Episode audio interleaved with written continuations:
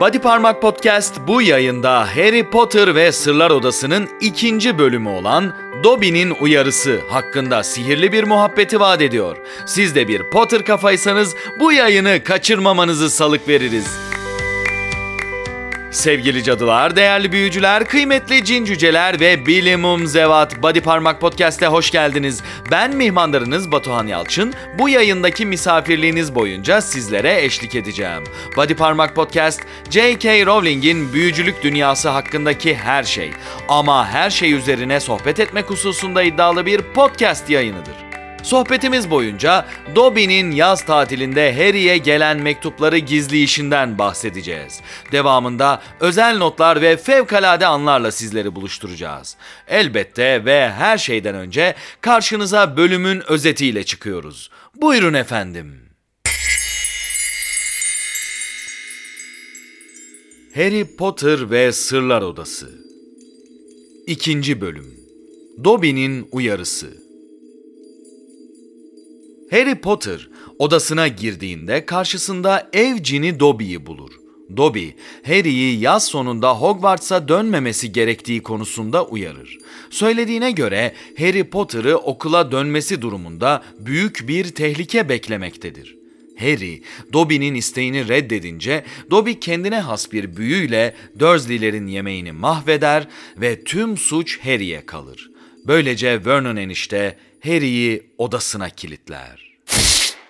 Harry Potter ve Sırlar Odası'nın ikinci bölümünü inceliyoruz ve aslında bu bölüm birinci bölüm. Şöyle ki birinci bölümde J.K. Rowling ana akım okuyucuya yaranmak ve kitap evinin isteklerini yerine getirmek için birinci bölümdeki girizgah dışında hayli hatırlatmayla birinci bölümü geçiriyor. Böylece o bölümde biz Harry'nin bir yaş daha büyüdüğünü ve nasıl belalarla karşılaştığını tam olarak anlayamıyoruz. Yeniden Dursley'lere dönmek nasıl bir his veya az sonra neler yaşayacak acaba geçtiğimiz bir sene onda ne gibi izler bırakmış bu hisleri birinci bölümde yaşayamıyoruz. Ama işte bu akıcı ve Harry'nin bir yaş daha büyümüş olduğu ve aslında Hogwarts'a gideceği için çok daha umutlu olduğu bu bölümde biz Sırlar Odası adlı yeni kitaba başladığımızın hissine nihayet varıyoruz. Ve bu bölümde Dobby ile tanışıyoruz. Tabii sevgili Dobby ile tanışmamız başlangıçta ona gıcık olarak geçiyor çünkü bu bölümde Harry Potter'ın başına fazla çorap örüyor. Ama hepimizin bildiği gibi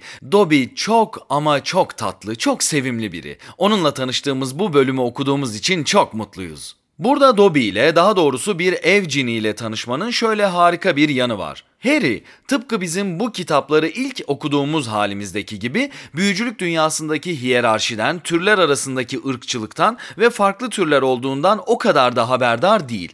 Burada bir ev ciniyle karşılaştığında ona olumsuz bir ön yargısı yok. Yani diğer büyücülerin pek çoğu gibi onu alt bir tür olarak görmüyor. Fakat onların ezildiğinden de haberi yok. Dolayısıyla pozitif bir ön yargıda taşımıyor ev cinlerine dair tamamen ortadan eşit bir noktadan bir başka türle tanıştığını görüyoruz. Zaten sağlıklı olan da bu. Biz de bir okuyucu olarak özellikle genç okuyucular için söylüyorum. Bizden farklı türlerle, farklı canlılarla yani başka başka türden insanlarla aslında tam da bu şekilde tanışmalıyız. Harry burada çok tatlı. Bir ev cinine karşı ne üstten ne alttan davranıyor ve bu davranış onu gözümüzde çok daha harika bir insan haline getiriyor. Yazarımız Rowling'in bu bölüme dair bizim karşımıza getirdiği harika şeylerden biri de bütün kitabın çatışmasını baştan ortaya koyması.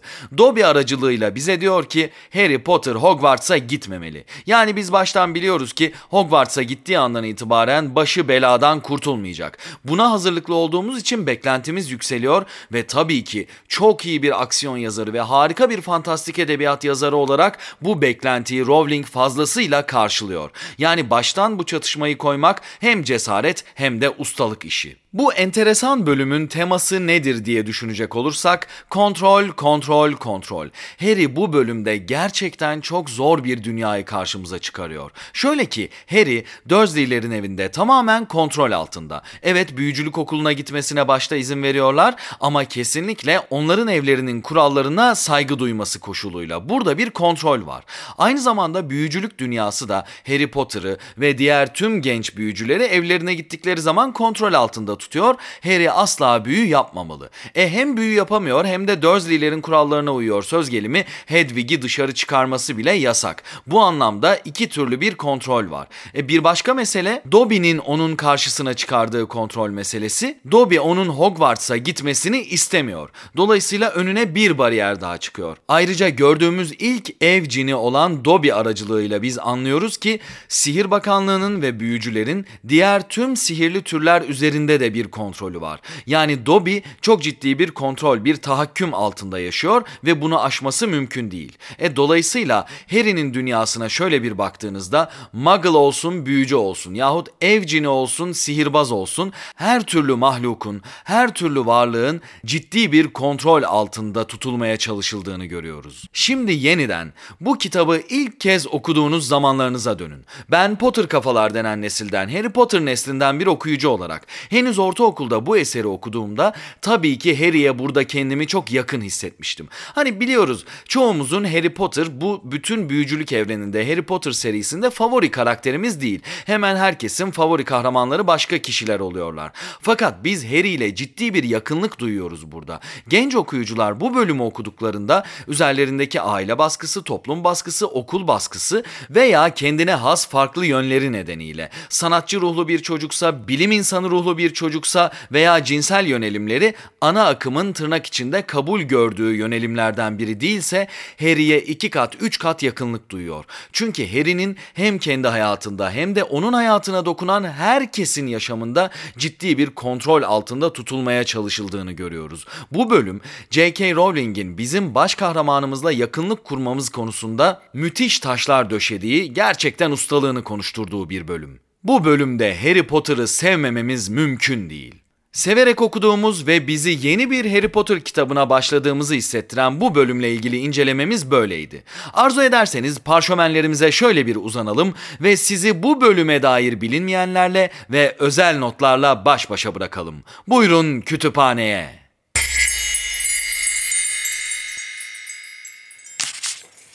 Ama niye bırakmıyorsun, kaçmıyorsun?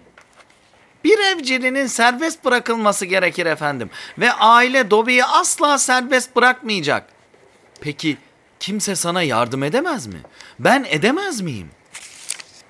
Harry Potter Dobby'ye hem yardım edebilir hem de yardım edemez. Ev cinlerinin yaşamı bir tür kölelik. Üstelik en acı halinden bir kölelik. Yani kölenin kendi durumunu içselleştirdiği ve böylece bir kural ya da yasaya gerek kalmayan bir kölelik. Aslında Harry burada bir parça giysi vererek Dobby'yi özgürleştirebilir. Teknik olarak bu mümkün. Evcinini sadece sahibi özgürleştirebilir diye bir sihir bakanlığı yasası yok. Ancak evcinleri arasında özgürleştirilmek en büyük hakaret olduğu ve yüzyıllar içinde yaşama amaçlarını unutup sadece köle olmaya evrildikleri için bu bir şekilde mümkünsüz oluyor. Dobby de zaten bu sebeple sadece bu sohbet nedeniyle bile kendini ciddi cezalara tabi tutuyor. Ev cinlerinin özgürlüğü meselesi hayli karışık ve çok taraflı bir sorun. Bu nedenle gelecekte Hermione'nin kuracağı ERIT yani ev cinlerinin refahını ilerletme topluluğu gerçekten önemli bir hareket. Ev cinlerinin kölelik durumu çok acı ve maalesef içselleştirilmiş bir durum. Dobby yavaşça başını iki yana salladı. O değil. Adı anılmaması gereken kişi değil efendim. Ama Dobby'nin gözleri koca koca açılmıştı. Harry'e bir ipucu vermeye çalışıyor gibiydi. Dobby burada yalan söylemiyor. Evet nihayetinde Harry'e kurulmaya çalışılan tuzağın odağı Voldemort. Ama Dobby bunu bilmiyor bile. Komployu kuran Dobby'nin bildiği kadarıyla onun efendisi Lucius Malfoy. Dobby de bunu söylerse aileye ihanet etmiş olacağından bundan bahsedemiyor. Bunu bu kitabın son bölümünde Dobby'nin ödülü sahnesinde sevinç gözyaşlarıyla anlıyor olacağız. Vernon enişte sıkılmış dişleri arasından "Sen ne yaptığını sanıyorsun?" dedi. Yüzü Harry'ninkine korkutacak kadar yakındı. Az önce Japon golfçu fıkramın can alıcı cümlesini ziyan ettin. Bundan sonra çıtın çıkarsa keşke hiç doğmamış olsaydım dersin çocuk. Vernon enişte ırkçı bir fıkra anlatmaya çalışıyormuş. Hiç şaşırmadık. Yani Japonların göz yapıları nedeniyle iyi biçimde golf oynayamadıklarına dair bir fıkra. Vernon Dursley gerçekten iğrenç biri. Sen mektuplarıma engel mi oluyordun? Gerçekten Dobby bunu nasıl yapıyor? Yani bir ev cini olarak Malfoy'ların malikanesinde tonla işi var. Üstelik Malfoy'lar Dobby'nin onlara hizmet etmesi konusunda gayet talepkar ve sert bir aile. Yaz boyunca Dobby kendisinin söylediğine göre Ron, Hermione ve Hagrid'den gelen mektupların tamamına engel olmuş. E baykuş postasının özelliği zaten mektubu doğrudan alıcısına götürmek. Yani Ron'un, Hermione'nin, Hagrid'in baykuşları ya da görevlendirdikleri baykuşlar bu mektubu aslında Harry'e ulaştırmadan geri dönmemeliler. Acaba Dobby yaz boyunca o kadar işinin arasında Harry'nin evinin önünde nöbet tutup da nasıl o mektupların hepsini topluyor ve bir şekilde bir mektup bile Harry'e ulaşmıyor bunu bilmiyoruz. Gerçekten bununla ilgili Rowling'in şimdiye kadar yaptığı hiçbir açıklama yok. Rowling'in Body Parmak Podcast'i dinleyip bize yanıt vermesi gereken şeylerden biri daha işte bu. Yemek odasında Vernon eniştenin Petunia'ya Amerikalı muslukçular hakkındaki o çok komik fıkrayı anlatın Mr. Mason dediğini duydu. Dinlemek için ölüyor. Yine etnisite ya da ırkçılık ya da toplumun sinir uçlarıyla ilgili ayrımcı bir fıkra ve yine Vernon Dursley. Bu adam gerçekten hasta. Irkçılık tedavi edilebilir bir hastalıktır. Umarız bir gün Vernon enişte de bu ırkçılıktan kurtulur. Pudding kalp durdurucu bir darbeyle yere düştü. Kap parçalanırken krema pencerelerle duvarlara bulaştı. Dobby kamçı vurur gibi bir sesle ortadan yok oldu. Bu ses bir başka yere doğru cisimlenen kişinin ardında bıraktığı ses olmalı. Zira cisimlenmek bir pop sesi gibiyken burada buharlaşmanın ardından gelen bir kamçı sesi duyuyoruz. Yani bu eylem ardında böyle bir ses bırakıyor olabilir. Tabii bir başka ihtimal de şu ki ev cinlerinin sihirli seyahat yöntemi tam olarak büyücü ve cadılarla aynı olmayabilir. Nihayetinde ev cinleri Hogwarts'ta bile cisimlenebiliyorlar. Belki de onların çıkardıkları sesler farklıdır. Harry mektubu aldı, doğum günü kutlaması değildi. Sayın Mr. Potter, oturduğunuz yerde bu akşam 9'u 12 dakika geçe bir Hoover büyüsü kullanıldığı konusunda istihbarat aldık. Bu mektubun yapısı da dili de hayli ilginç. Seri boyunca Sihir Bakanlığı yahut ona dair bir resmi kurumla ikinci karşılaşmamız tam bu noktada oluyor. İlki ise Fudge'la Dumbledore'un görüştüğünü öğrendiğimiz ilk kitaptaki andaydı. Buradaki mektup standart biçimde hazırlanmış ve sadece büyüyü yaptığı düşünülen kişinin adıyla büyünün adını değiştirerek yollayabileceğiniz bir uyarı mektubu. Sihrin uygunsuz kullanımı dairesinin konuyla ilgili tavrı da son derece tavizsiz. Bu sihrin Harry tarafından yapılıp yapılmadığını bilmeden, asasız yapılan bir büyü olup olmadığına bakmadan doğrudan Harry'i uyarıyorlar. Yani ne olursa olsun küçük yaştaki büyücülerin okul dışında büyü yapması yasak. Ancak bunu nasıl tespit ediyorlar yahut neye göre karar veriyorlar anlamak güç. Biliyorsunuz bu vaka Harry'nin ilk vakası ama kesinlikle son değil. Azkaban tutsağında Marge halanın şişmesi olayında Harry'e uyarı gelmiyor. Sadece sihir kazaları biriminden yetkililer gelip Marge'ı düzeltiyorlar. Yani eğer küçük yaşta büyücülerin sihir yapmasına yönelik ev içinde bir kontrol mekanizması varsa Dobby olayı sonrasında gelen uyarıdan Marge hala olayından sonra da gelmeliydi. Ayrıca Marge hala olayından sonra Harry evi terk ettiğinde de asasını kullanıyor ama buna yönelik bir uyarı da almıyor. Üstelik biliyoruz ki Zümrüt Anka yoldaşları savaşlarının başlangıç kısmında Harry bir ruh emiciye karşı Patronus büyüsü yaptığında hemen uyarı geliyor ve hakkında soruşturma açılıyor. E öyleyse Sihir Bakanlığı'nın sihir izi sistemi asa üzerinden mi yürüyor? Peki öyleyse Dobby olayı için bir uyarı almaması gerekirdi çünkü Dobby asasız büyü yaptı. Yani sistemin nasıl işlediğini anlamak hayli güç ama çoğunlukla hızlı işlediği kesin. Hemen her seferinde uyarı ya da ceza gayet hızlı biçimde geliyor. Rüyasında kendini bir hayvanat bahçesinde halka gösterilirken gördü. Kafesi üzerinde yaşı küçük büyücü yazan bir kart iliştirmişlerdi. İnsanlar o açlıktan ölecek halde, zayıf düşmüş halde saman bir yatakta yatarken parmaklıklar arasından gözleri fal taşı gibi ona bakıyorlardı. Kalabalığın arasında Dobby'nin yüzünü gördü ve bağırarak ondan imdat istedi. Ama Dobby, Harry Potter burada güvence de efendim diye bağırıp ortadan yok oldu. Sonra Dursley'ler göründü ve Dudley ona gülerek kafesin parmaklıklarını takırdattı. Harry'nin rüyaları hayli ilginç. Seride gördüğümüz üçüncü Harry rüyasıyla karşı karşıyayız. Burada şöyle bir mesele var. Bu olaydan 4 yıl sonra Dumbledore'un uzun vadeli planında Dursley'lerin evinde kalmanın Harry için neden hayati bir önem arz ettiğini anlayacağız. Harry'nin hayatta kalması için bu şart. Ancak Harry, Dursley'ler tarafından öyle acılara maruz bırakılıyor ve öyle kabus dolu geceler geçiriyor ki bunun telafisi yok. Yani Dumbledore'un planındaki eksiklerden biri de Harry'nin akıl sağlığını korumak için bir şey yapmaması. Harry gerçekten dirayetli bir çocuk. Onun yerinde olsa pek çok kişi tamamen delirirdi.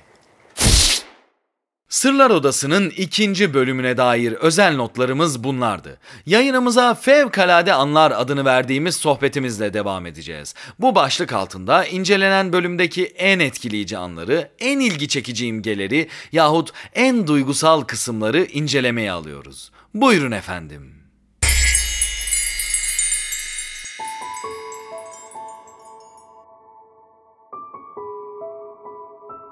Yüzünün resmen kıpkırmızı olduğunu hisseden Harry, "Benim büyüklüğüm hakkında işittiklerin saçmalıktan başka bir şey değil." dedi. Hogwarts'ta sınıf birincisi bile değilim. Birinci olan Hermione. O ama birden durdu. Çünkü Hermione'yi düşünmek ona acı veriyordu. Sırlar Odası'nın ikinci bölümünde sizinle yine hüzünlü fevkalade anlar paylaşacağız. Bu kitap boyunca pek çok harika, neşeli, büyüleyici fevkalade an var. Ancak ilk bölümler Harry'nin Dursley'lerin yanından ayrılmadan önce yaşadıklarını anlatan bölümler olduğu için elimizde sadece Harry'nin bol bol üzüldüğü fevkalade anlardan var.''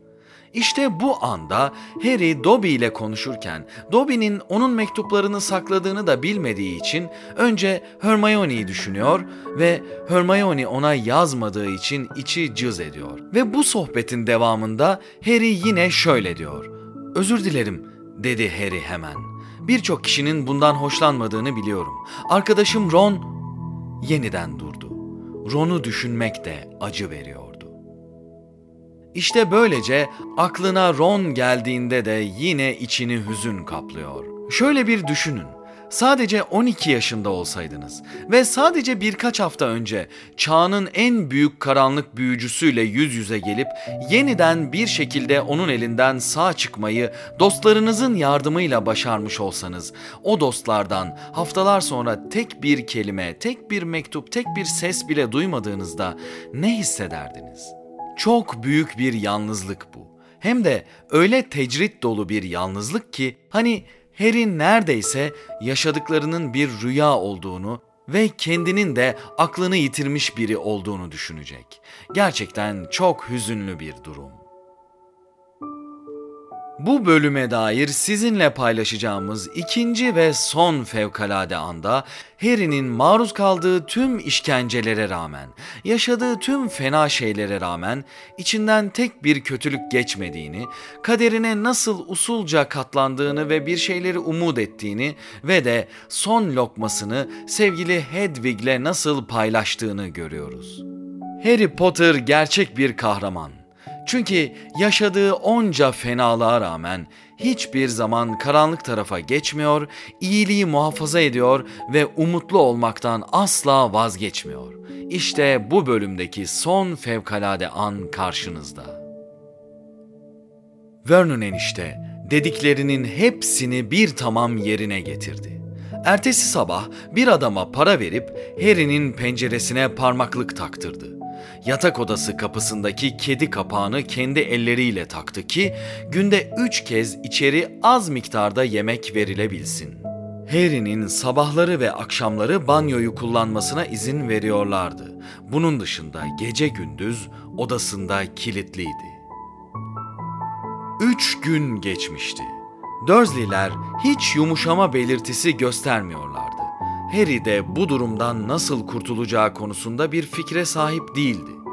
Yatağında uzanıp güneşin penceredeki parmaklıkların ardında batmasını izleyerek perişan halde başına neler geleceğini merak ediyordu. Hogwarts'tan bunu yaptı diye atılacaksa sihir yoluyla kendini odasından çıkarmanın ne anlamı vardı ki? Öte yandan Privet Drive'daki hayat da şimdiye kadar olmadığınca dibe vurmuştu. Artık Dursley'ler meyve yarasası olarak uyanmayacaklarını bildikleri için tek silahını da kaybetmişti. Dobby, Hogwarts'taki dehşet verici olaylardan Harry'i kurtarmış olabilirdi ama ne fark eder? İşler böyle giderse açlıktan ölecektin nasılsa. Kedi kapağı tıkırdadı ve Petunia teyzenin eli göründü. Bir kase konserve çorbayı odaya itti. Açlıktan midesi kazınan Harry yataktan zıplayıp kaseyi kaptı. Çorba buz gibi soğuktu ama gene de yarısını bir yudumda içti. Sonra odanın öbür ucuna, Hedwig'in kafesine gitti. Kasenin dibindeki sırılsıklam sebzeleri onun boş yem tepsisine boşalttı. Baykuş tüylerini kabartıp ona derin bir iğrenmeyle dolu bir bakış attı. Gaganı kıvırmanın sana yararı olmaz. Elimizde bundan başkası yok, dedi Harry acımasızca. Boş kaseyi gene yere, kedi kapağının yanına koydu ve gene yatağa yattı. Karnı sanki çorbayı içmeden öncekinden daha da açmış gibiydi.